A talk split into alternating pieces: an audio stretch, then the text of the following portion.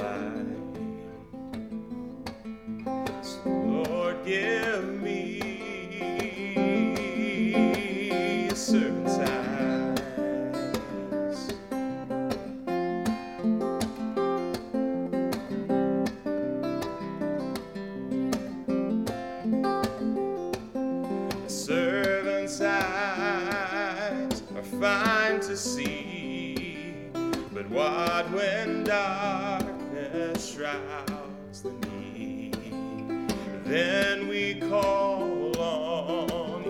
to hear the gasps fear.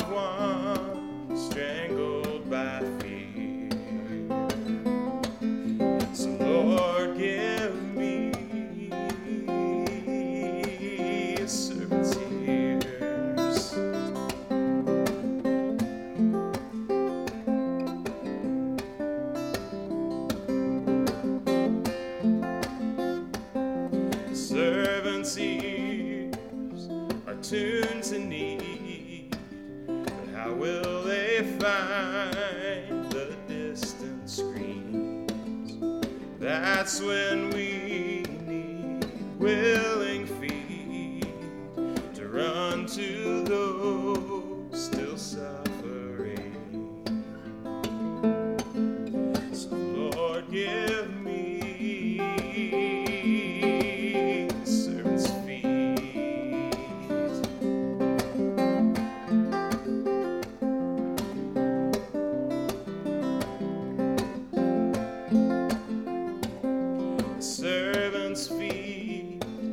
tread lonely lands.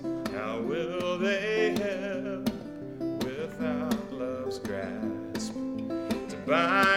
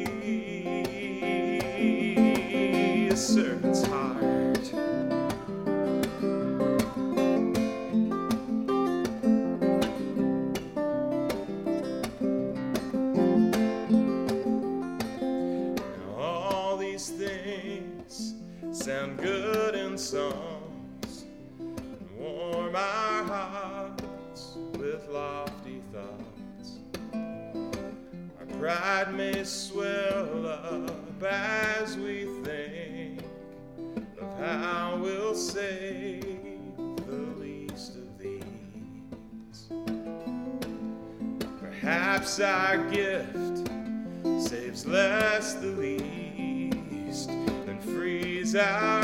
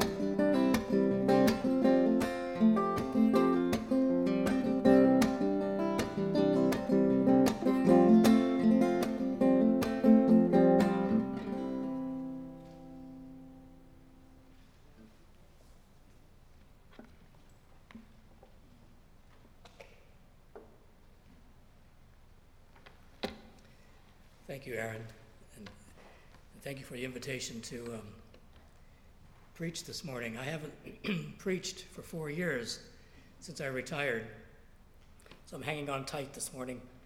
Make sure I don't fall off the horse. Uh, nearly 100 years ago, in 1921, Helen Barrett Montgomery was elected president of then the Northern Baptist Convention, now the American Baptist Convention USA, as the first woman president of any Protestant denomination in America. And it was a time when there was an attempted fundamentalist takeover of the denomination 100 years ago, trying to uh, impose upon local congregations conformity to a creedal affirmation and a doctrinal statement. And President Montgomery uh, resisted that, confronted it and resisted it with a message of liberty 100 years ago, saying that the focus needs to be on the mission of the church, not divisive theological issues. Three years later, she was the first woman to translate the New Testament from Greek into English and have it published. And I wanted to read her translation today of a passage from Hebrews chapter 4.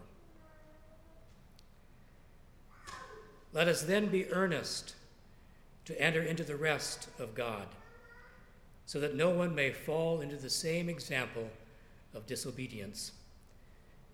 For living is the Word of God, and alive, and sharper than any two edged sword, piercing even to the severance of soul from spirit, of both joints and marrow, and is a discerner of the very thoughts and conceptions of the heart. Let us then draw near with glad boldness to the throne of grace, that we may receive mercy and find grace to help us in our times of need.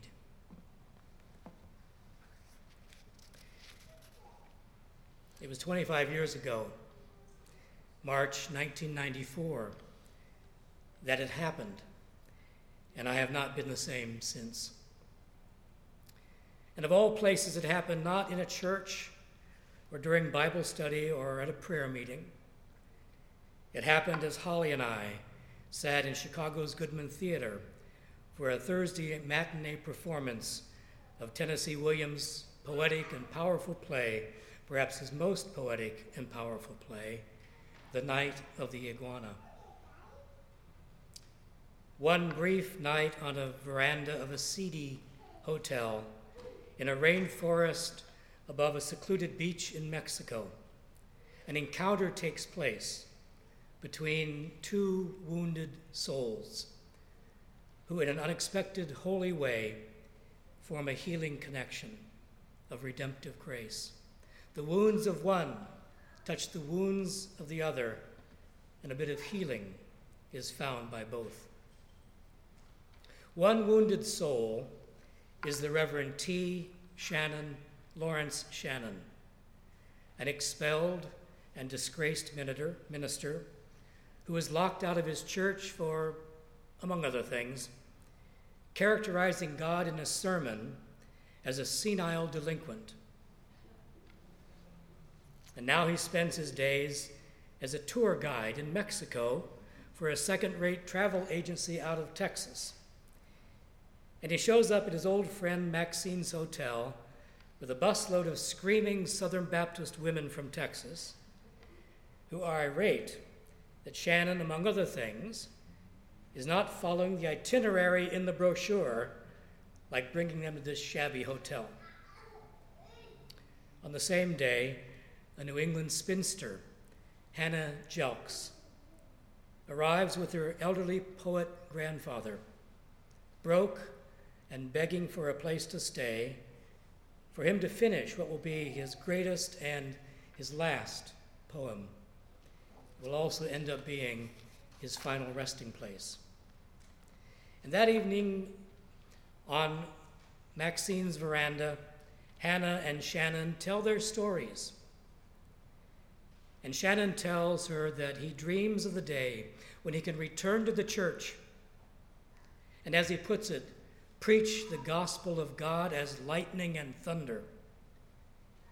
He says for him, based on every indication he has seen, God is a terrific electric storm, a God of righteous wrath, a God of, he says, oblivious majesty, oblivious, that is, to human suffering, oblivious to the need for grace and forgiveness, a punitive God, the kind his mother always warned him about when she caught him doing things she said he, shouldn't have been doing. Shannon hopes someday to be able to rail at the people of God with the God of lightning and thunder. But Hannah, who carries her own share of wounds, says to him,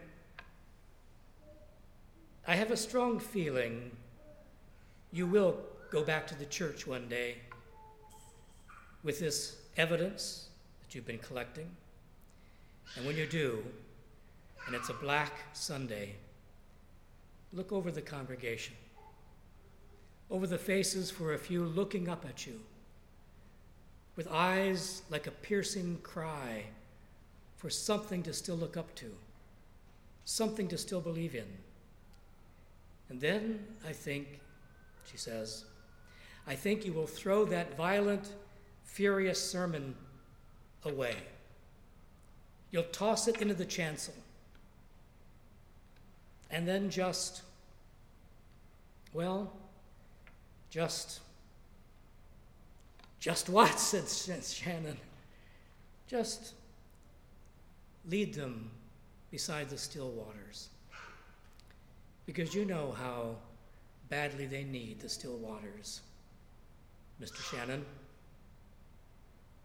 That's when it happened. 25 years ago, March 1994. In that moment, in that play, in that place, a word from beyond the stage spoke to me.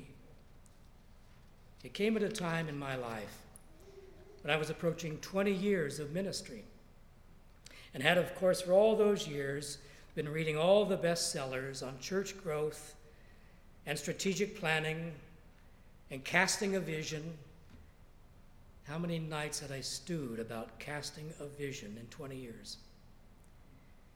For nearly 20 years, right up to that afternoon in the Goodman Theater, I've been trying so hard to succeed as a pastor of a growing church, and at the time, as president of the American Baptist Churches in metropolitan Chicago. But the region was torn as we received into our association a welcoming and affirming Baptist congregation. And churches were screaming like that busload of Baptists, upset that the itinerary in the brochure wasn't being followed. The tearing and screaming also spilled over into the church I served, where some members were loudly threatening to leave or had already quietly made their exit. What should I do? What should I say? How should I lead? Where should I lead? Then I heard. Then I knew when Hannah spoke. It was to me and for me a word from the Lord as clear as a bell. Just lead them beside the still waters because you know how badly they need the still waters, Dennis. Yes, I did know, because I knew how much I needed the still waters. The desert spirituality tradition calls this a word for your life, to be embraced and followed. And I did embrace and follow it as the word of the Lord to me and for me. It was a word that has shaped me as a person formed me as a pastor, molded me as a preacher, from the pulpit, beside the hospital and hospice bed, in the community, at the shelter, during a conflict. And to this day, this is still the word for my life because there doesn't seem to be much peace and calm and rest and joy around these days. We are in the grip of a spirit of anger and anxiety and fear, a spirit of dis ease and discouragement and discomfort. So, the word for my life as a servant of the word is lead them beside the still waters, living and active. That's what the writer of Hebrews says the word of God is. Living is the Word of God, and active. Helen Barrett Montgomery translated, a discerner of the heart. And the way another Baptist forebearer, Edgar Goodspeed, put it when he translated the New Testament in 1924, he said, The Word of God is a living and active force. A living and active force. I take that to mean this word to be served by each of us as a follower of Jesus is not confined to the gold edged pages of a leather bound book. And that when John opened his gospel with, In the beginning was the Word, It wasn't the Bible he was referring to. Otherwise, it would have sounded like, In the beginning was the Bible, and the Bible was with God, and the Bible was God. Now, the old hymn of the church puts it so well when from time to time we sing, Beyond the sacred page, I seek thee, Lord. My spirit pants for thee, O living word. Beyond the sacred page, God is a living and acting, initiating and creative, liberating and sustaining word.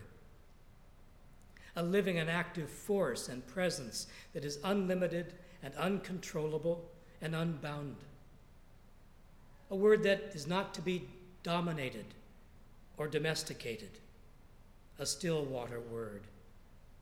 A life giving, life enhancing, life deepening, life saving word. That's God. A word that became flesh and dwelt among us, full of grace and truth. A word, when it has its way in us, lives in us and grows in our hearts as a place where the living word wants most to be written, as a discerner of the heart. In David Edgar's 2011 historic drama, Written on the Heart, commissioned by the Royal Shakespeare Company in Stratford upon Avon to commemorate the 400th anniversary of the King James Bible, there's a scene in which a young 17th century Anglican priest is working on the Latin translation for the King's New English Version and suddenly into the room appears long dead William Tyndale, who had given his translation a hundred years earlier. The young priest picks up a Latin Bible and asks William Tyndale, and the truth that lies here, may all men find it? Any plowboy, says Tyndale if in a language he may understand. But what if, asks the priest, what if when we look into our hearts, we find it empty? And Tyndale says, Oh no, no. The love that Mary Magdalene did feel for Christ, that she did inflame and swell with it. That she could not abide, but it must burst from her body for we write, said Tyndale, we write not a dead law with ink and parchment, but a living law, which only love and mercy understand. And he that hath not that written on his heart shall never understand it. No, though all the angels should teach him, only love and mercy understand the word. Without love and mercy written on your heart, you will never understand the word for your life you have been given. Without love and mercy written on our hearts, we will never understand the word written with ink and parchment on the sacred page. Without love and mercy written on our hearts, we will never understand the living Word of God beyond the sacred page we will never understand Jesus. Even if all the best Sunday school teachers and all the unsurpassed seminary professors all the angels were to teach us. The word I heard that afternoon long ago from the stage of the Goodman Theater in a play by Tennessee Williams wrote more clearly love and mercy on my heart, and has been a word for my life to this day. I still seek to serve that word as a follower of the living word, Jesus Christ. Lead them beside the still waters. Because, Dennis, you know how badly they need the still waters. Granted, the way to the still waters may not be an easy path or a carefree path. It may be through a dark valley or a dry desert or a dangerous wilderness. The journey to still waters may be in the company of pain and suffering. Only weeks before dying in the summer of 1918 and experiencing pain and loneliness as the world raged with a war and the rivers ran red with blood. A war he opposed, which resulted in most of his friends and colleagues and admirers forsaking him after years of proclaiming and serving God's kingdom with him. Walter Rauschenbusch expressed in a letter to a friend his personal experience of God and his deep intimacy with God, even in the midst of rejection and suffering. The proclaimer of the social gospel and social transformation said, My life has been physically very lonely and often beset by the consciousness of conservative antagonism. I have been held, upheld by the comforts of God. Jesus has been to me an inexhaustible source of fresh impulse, life, and courage. Rauschenbusch, as a servant of the Word, had love and mercy written on his heart. And with and through what was written on his heart, he understood Jesus, who was to him the source of life and meaning and still waters, even in pain and suffering and rejection. I don't know what your word for your life may be, what word you have been given to embrace and follow beyond ink and parchment with love and mercy written on your heart. I only know that if, with that love and mercy written on your heart, you follow that word, you will be taken to a deeper encounter experience with the living Word, Jesus Christ, who is an inexhaustible source of grace and truth, love and courage.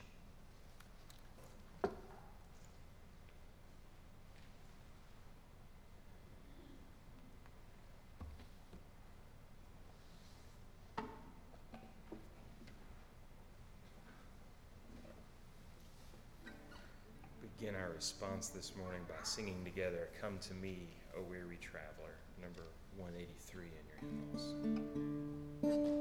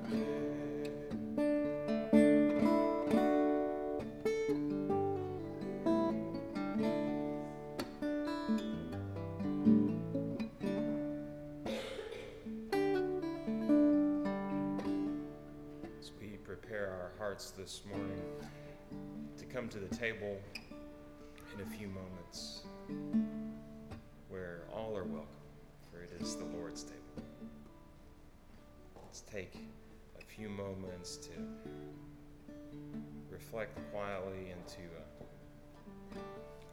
uh, read together our call to prayer.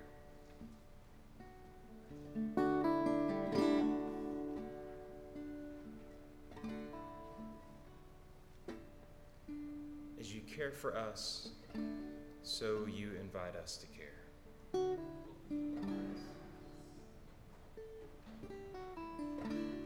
As you are generous with us, so you invite us to live generously. As you are always reaching out and gathering in, so you invite us to reach out.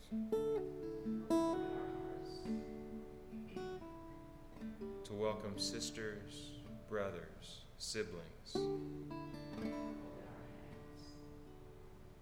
To believe that small acts, minuscule acts offered in compassion, can heal our world.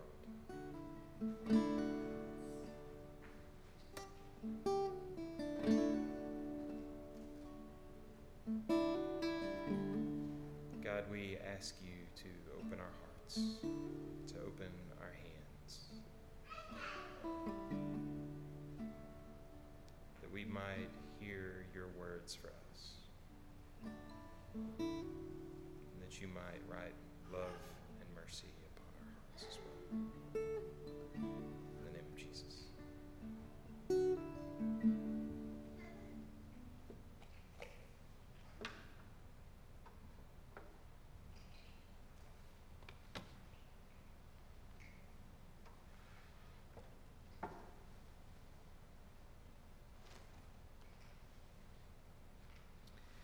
Spirit and the bride say, Come. Let everyone who is thirsty come.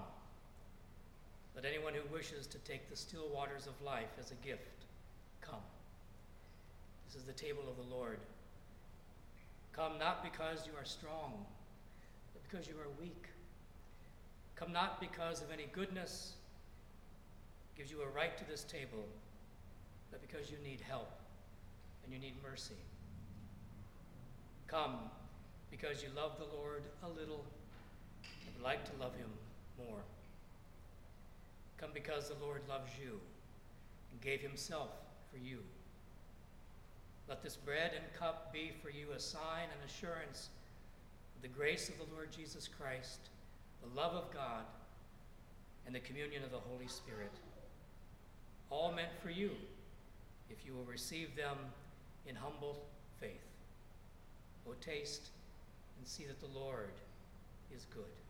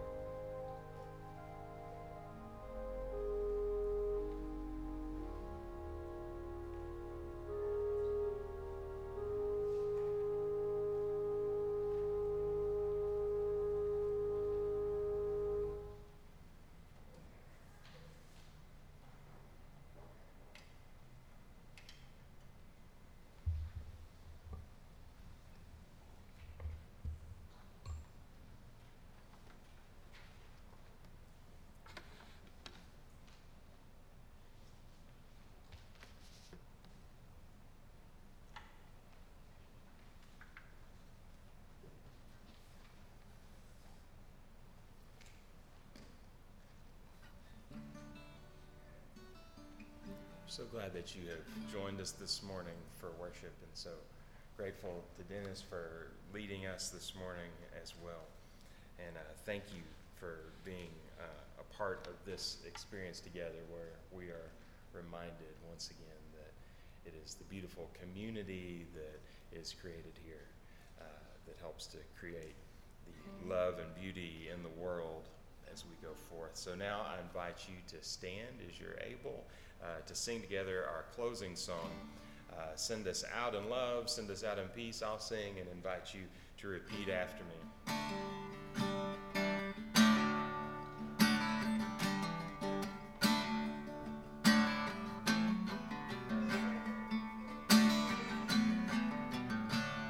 Send us out in